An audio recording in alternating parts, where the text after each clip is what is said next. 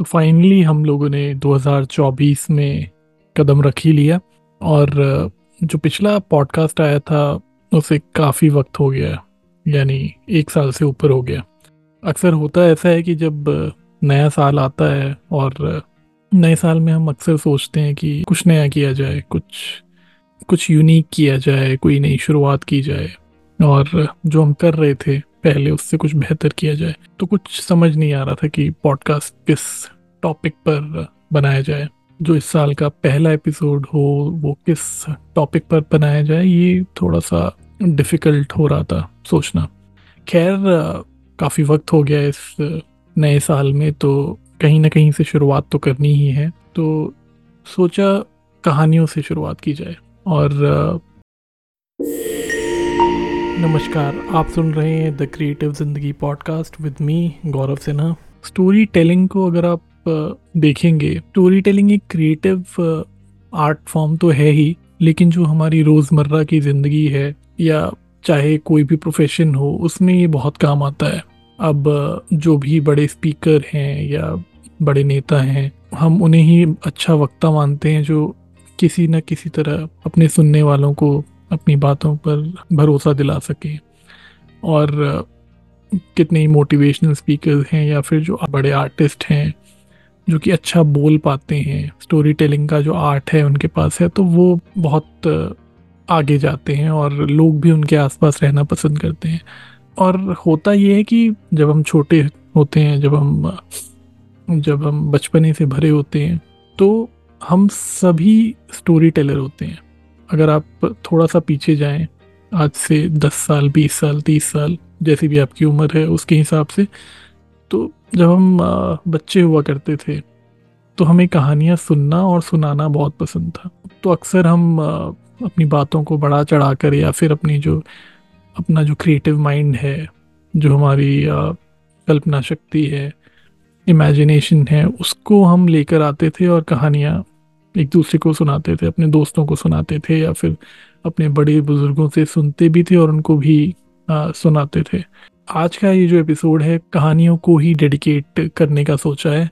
और अगर मैं अपनी बात करूँ तो मुझे हॉरर और थ्रिलर जो कहानियाँ हैं वो काफ़ी पसंद आती हैं। और सबकी अपनी अपनी चॉइस है किसी को इस तरह की कहानियों से डर लगता है वो नहीं सुनना चाहते या नहीं देखना चाहते मूवीज़ भी।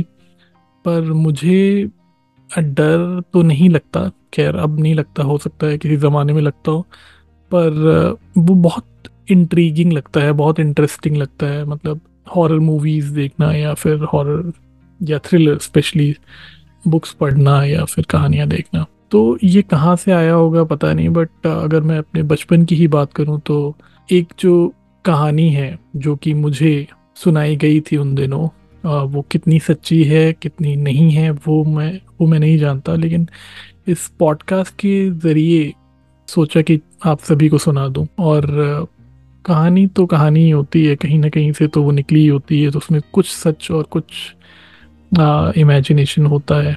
तो बात ऐसी है कि जो मेरा गाँव है यहीं बिहार में वो आ, सही मायने में एक गाँव है। आ, मतलब कि वहाँ पर पक्की सड़कें नहीं हैं, अभी भी कच्ची सड़कें ही हैं। शायद अब कुछ पक्की सड़कें भी गाँव के अंदर तक आई हों, पर मुझे काफ़ी वक्त हो गया वहाँ गए हुए।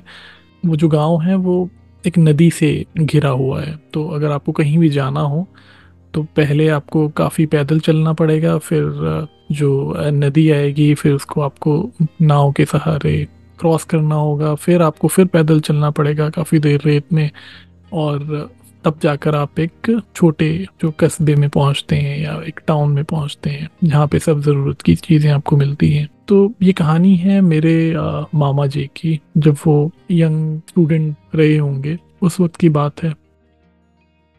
तो एक दिन यूँ हुआ कि आ, मामा उस वक्त पढ़ाई करते थे रोज़ की तरह वो नाव पे सवार हुए क्रॉस किया गए और वापसी में आते वक्त उन्हें देर हो गई। और उन्हें नानी ने काफ़ी बार बताया था कि हिदायत दी थी कि अगर देर हो जाए तो अपनी रात को ना आए सेफ्टी रीज़न से, क्योंकि जो जो एरिया है वो काफ़ी सिक्लूडेड सा है नदी के आसपास और क्योंकि पैदल चल के आना होता है और अंधेरा भी रहता है काफ़ी। वहाँ उस वक्त कोई ऐसे लाइट्स की जो, जैसे स्ट्रीट लाइट्स होती हैं, वैसा कुछ नहीं था वहाँ पे। अंधेरा मतलब बिल्कुल धूप, अंधेरा, कुछ नज़र नहीं आता, सिर्फ़ अगर चांदनी रात हो तो अलग बात है। तो एक दिन ऐसा हुआ कि मामा लेट हो गए और अब यंग लोग होते हैं, वो आधी बातें सुनते हैं और आधी सुनकर भी नहीं सुनते तो वो चले आए और नदी के किनारे जब वो पहुँचे तो देखा वहाँ कोई था नहीं ऑब्वियसली रात का टाइम था और जो नाव चलाने वाला होता है, वो भी इस वक्त तक तो जा चुका होता है क्योंकि जैसा कि है वहाँ पे कि भाई रात को तो लोग आना जाना करते नहीं है। तब उन्हें लगा कि यार अब तो दिक्कत हो गई है, वापस जाना पड़ेगा और किसी फ्रेंड के यहाँ या मतलब रात बितानी पड़ेगी और घर से जो डांट पड़ेगी वो अलग। क्योंकि वो जो ज़माना होता था, वो मोबाइल फ़ोन वाला तो था नहीं कि फटाफट कॉल किया और बता दिया। वो ज़माना था टेलीग्राम वाला। और जो जो फ़ोन भी होते थे, वो इक्का दुक्का घरों में होते थे और गाँव में तो क्या ही होंगे उस वक्त। तो उन्हें लगा कि भाई, अब तो बुरे फंसे। तो जैसे ही वो मुड़कर जाने लगे, एक बार उनको लगा कि यार चांस ले लिया जाए तो उन्होंने आवाज़ लगाई। नदी के उस पार कि भाई, कोई जो नाव चलाने वाला है, वो अगर हो तो आ जाए। तो उन्होंने दो तीन बार आवाज़ लगाई, पर कोई हलचल नहीं हुई। तो उन्हें लगा कि यार, अब तो दिक्कत हो गई, अब तो जाना पड़ेगा। तो वो मुड़ के वापस लौटने लगे। जो रेत का वो जो पूरा जो रेतीली जगह है, वहाँ से नदी वाले, नदी के किनारे से फिर वो ऊपर चढ़ना पड़ता है तो वो चलना शुरू हुए। फिर तभी उनको पानी में जैसे नाव आती है, जो आवाज़ आती है, वो उनको सुनाई दी। तो उन्होंने, वो हलचल हुई तो उन्होंने पीछे मुड़ के देखा तो देखा कि नाव धीरे धीरे उनकी तरफ़ आ रही थी। तो वो खुश हो गए कि यार चलो, बच गए आज तो। तो वो फिर दोबारा नदी के किनारे पहुँचे और देखा तो एक जो नाव वाला है, वो नाव को उस किनारे तक ले आया। फिर क्या था, वो नाव में चढ़े और बैठ गए। उन्होंने देखा कि ये जो नाव चलाने वाला है, ये ये कोई नया इंसान है, ये उसको नहीं जानते थे।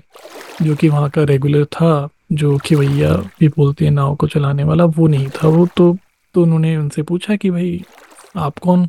आपको तो यहाँ देखा नहीं और गाँव में ये होता है कि हर कोई हर किसी को जानता है। तो ऐसा तो पॉसिबल है नहीं कि छोटी सी जगह में कोई नया आदमी आ जाए और आप, और उसको आप जानते ना हो या फिर अचानक ऐसे हो जाए। तो वो जो इंसान था, उसके जो चेहरे पे काफ़ी एक, होता है ना कि बहुत ब्राइट एक फेस था, बहुत खुश जो इंसान होता है, जो अलग से एक और होता है, वैसा था। तो उसने बताया कि जो जो नाव चलाने वाला है, वो जो रेगुलर जो चलाता है, मैं उसका रिश्तेदार हूँ और वो जो है, उसकी अचानक से उसको कुछ काम आ गया या उसकी तबीयत ठीक नहीं है तो उसको मतलब वो नहीं आ पाया। तो मैं आया उसके बदले तो मामा को लगा, चलो, हो सकता है ऐसी कोई बात हो। वो वैसे भी उनको घर जाने की जल्दी थी और वो खुश थे कि चलो, इस टाइम पे भी नाव मिल गई है और घर पहुँच के फटाफट खाना वाना खाया जाएगा।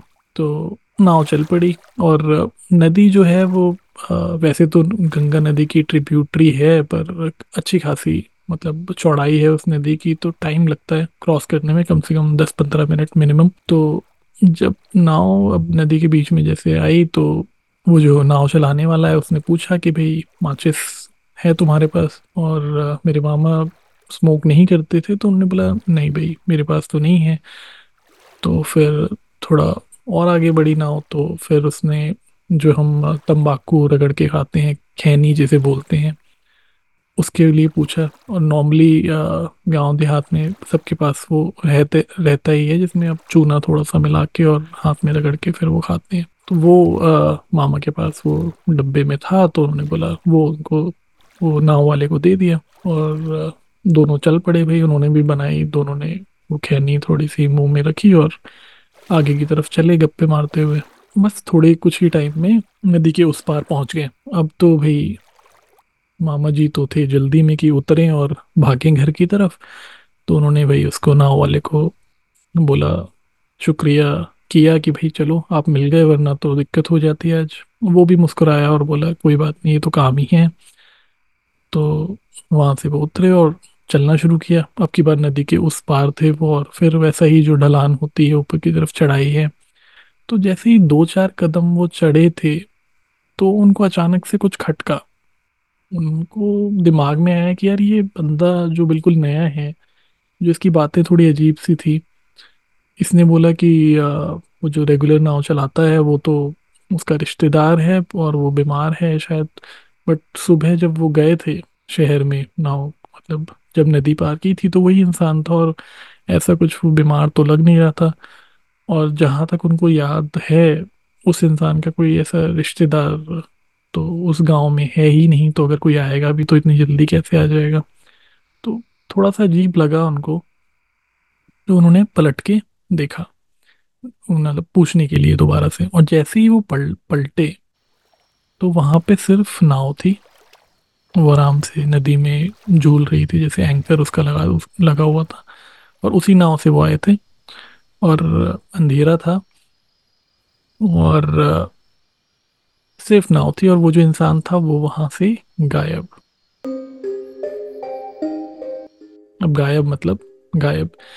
अब हम ये भी नहीं कह सकते कि उस जगह से कोई अचानक से कहीं छुप जाएगा, वहाँ कोई पेड़ नहीं था, नदी के किनारे मतलब वो जिस तरह का जो, वो जो घाट है, वहाँ पे कोई पेड़ नहीं सिर्फ़ रेत ही रेत है। तो अगर और कोई इतनी जल्दी कुछ सेकंड्स में वहाँ से भाग के भी नहीं जा सकता है, या कोई मतलब ऑब्वियसली नदी में डूब तो जाएगा नहीं। तो जब देखा कि वो गायब है, तब मामा जी की जो सिट्टी पिट्टी गुम हुई, उनको लगा ये तो कुछ गड़बड़ है, और उन्होंने भागना शुरू किया। भागना तो क्या चलना शुरू किया घर की तरफ़ और फिर कब वो भागने लगे और कब वो घर पहुँचे, उनको याद नहीं। पर हाँ जब वो घर पहुँचे तो वो पूरा पसीना पसीना हो चुके थे और जैसे ही घर पहुँचे तो नानी ने उनको देखा तो देखती वो समझ गई कि कुछ तो गड़बड़ है। तो उन्होंने जल्दी जल्दी सारी जो कहानी थी उनको बताई और जैसा कि होना था उनको, अच्छी खासी डांट पड़ी और जैसी उनकी हालत थी तो क्या ही डांट पड़ती बट फिर उनको याद दिलाया गया भाई रात का टाइम है तो नहीं आना चाहिए, क्योंकि जो नदी है, नदी के किनारे ही जो हम, जैसे जो जो लाशें होती हैं, जो इंसान मर जाते हैं, उसको जो, उनको, उनकी अंतिम क्रिया की जाती है, उनको जलाया जाता है। तो एक थोड़ा सा एक डर तो लोगों में रहता ही है उस जगह पे जाने से, जबकि ऐसी कोई बात होती नहीं है। अब दिन में लोग जाते ही हैं आराम से। क्योंकि नदी में आना जाना तो होता ही है। लोग नहाते भी हैं और अपने जो गाय भैंस होती हैं, उनको भी वहीं पे ले जाना होता है। कपड़े भी वहीं धुलते हैं ज़्यादातर। तो ऐसा कुछ डर वाली बात तो होती नहीं और गाँव में लोग डरते भी नहीं है क्योंकि उनको आदत होती है वैसे रहने की। पर खैर तो ये कहानी थी और ये कहानी हमें ऐसे ही सुनाई गई थी जब हम छोटे थे। और कहीं ना कहीं ये मुझे याद रह गई क्योंकि जिस तरह की ये कहानी है, ऐसी कहानियाँ ही हम फ़िल्मों में या फिर जो शॉर्ट स्टोरीज होती हैं या थ्रिलर कुछ या हॉरर आप कह लें, इस तरह की कहानियाँ होती हैं। जिस तरह का इसका एक विजुअल इम्पैक्ट है तो वो शायद वजह थी कि वो अभी तक मुझे याद है। हो सकता है मैं जो अब ये सुना रहा हूँ तो इसमें मैंने भी कुछ कुछ अनोइंगली जोड़ दिया हो अपनी तरफ़ से तो कहानियों का तो ऐसा ही है कि वो कुछ कहीं से शुरू होती हैं, उनमें कुछ जुड़ता चला जाता है और फिर वो कुछ और बन जाती हैं। जैसे हम माइथोलॉजी जो कहते हैं, वो भी ऐसा ही होता है, किसी ने लिखी होती हैं, फिर वो बढ़ती हैं, फिर कोई और लिखता है, फिर कोई और पढ़ता है और एक जो फोकलोर होता है, वो बन जाता है। तो ये एक कहानी थी, अब अब ये हॉरर थी या सिर्फ़ एक, सिर्फ़ कहानी ही थी हमें डराने के लिए बचपन में, वो अलग बात है। वो मुझे फिर जब भी कभी मामा जी से मिलना होगा तो पूछूँगा भी, हमें आपका नाम ले लेकर इस तरीके से डराया गया है बचपन में तो बताइए, ये सही था या कितना सही था या कितनी, कितना इसमें इमेजिनेशन का तड़का लगाया गया था? तो ये ये कहानी थी और आई होप थोड़ी सी इंटरेस्टिंग तो लगी होगी आप लोगों को। नॉर्मली जो पॉडकास्ट है हम वो कविताओं पर रखते हैं, पर सोचा इस बार थोड़ा सा हटके कुछ किया जाए। और रही बात कविताओं की तो जैसा मैंने पिछले साल आपको बताया था कि एक अनाउंसमेंट है तो वो अनाउंसमेंट वैसे तो मैंने हर जगह कर ही दी है और आप में से जो भी रेगुलर सुनने वाले हैं या जो फॉलो करते हैं सोशल मीडिया पे जुड़े हुए हैं हमारे साथ तो उनको तो पता ही है कि जो मेरी बुक है पोइट्री की, जिसका नाम शब्द कम अर्थ ज़्यादा हो, वो फाइनली अब लाइव हो चुकी है पब्लिश होकर बहुत से लोगों तक पहुँच भी चुकी है और धीरे धीरे और भी लोगों तक जा रही है। तो शब्द कम अर्थ ज़्यादा हो, जो किताब में जो कविताएँ हैं, वो कभी वो किसी और एपिसोड में कवर करेंगे कुछ तीन, चार, पाँच जो कविताएँ हैं उनमें से पढ़ेंगे और उसके ऊपर एक अलग एपिसोड रखेंगे जल्द ही और फ़िलहाल उम्मीद है ये जो कहानी आप लोगों को पसंद आई होगी। और अगर आपके पास ऐसे ऐसे कोई किस्से हैं, कहानी है जो हो सकता है आप ही के साथ कुछ हुआ हो या फिर किसी जानने वाले के साथ हुआ हो तो बिल्कुल शेयर कीजिए क्योंकि जो कहानियाँ हैं वो, उनकी जो यात्रा है वो चलती रहनी चाहिए। तभी मज़ा है अदरवाइज़ कोई फ़ायदा नहीं है। कहानियाँ, कहानियों का तो मज़ा सुनने सुनाने में ही है। तो अगर कोई भी इस तरह की बात है तो उसे आप स्टोरी टेलिंग के माध्यम से या फिर लिखने के तरीके से, किसी भी तरीके से स्टोरी टेलिंग हो सकती है। उस तरीके से आप दुनिया तक पहुंचाएँ। तो मिलते हैं जल्द एक नए एपिसोड के साथ। शुक्रिया। आप सुन रहे थे the creative Zindagi podcast with Gaurav Sinha